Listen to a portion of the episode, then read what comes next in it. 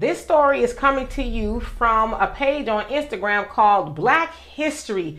It is about a 24-year-old black man in 1947 that was lynched by a white mob that comprised of mostly taxi drivers because Willie Earl was accused of robbing a white taxi driver. And so they pulled him outside of the jail, Pickens County Jail to be exact, in South Carolina.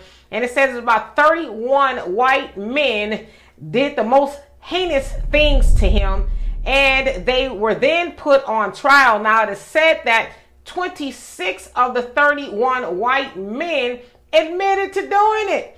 And throughout the trial, they said that the men laughed and they chewed bubble gum, and it was just a big old joke to them. And they said every time that the victim's name, Willie Earl, was mentioned, that they would laugh. And a couple of times the prosecution referred to Willie Earl as a mad dog, and they just all laughed and things like that. And the judge in the case refused to bring race into it at all. Well, needless to say, that white mob was acquitted of lynching Willie Earl, and it is said that a couple of years later, his mother tried to collect on a $2,000 fine, I guess it was, due to her son being lynched. And the judge said, well, those men were acquitted, so there's really no proof that your son was lynched. So there was no justice ever for Willie Earl. Now, there was eventually a postmark, or like a sign erected in Willie Earl's name depicting what happened to him. But that's what happens with black people. We get plaques and statues, but we never get justice. And I want to make that clear.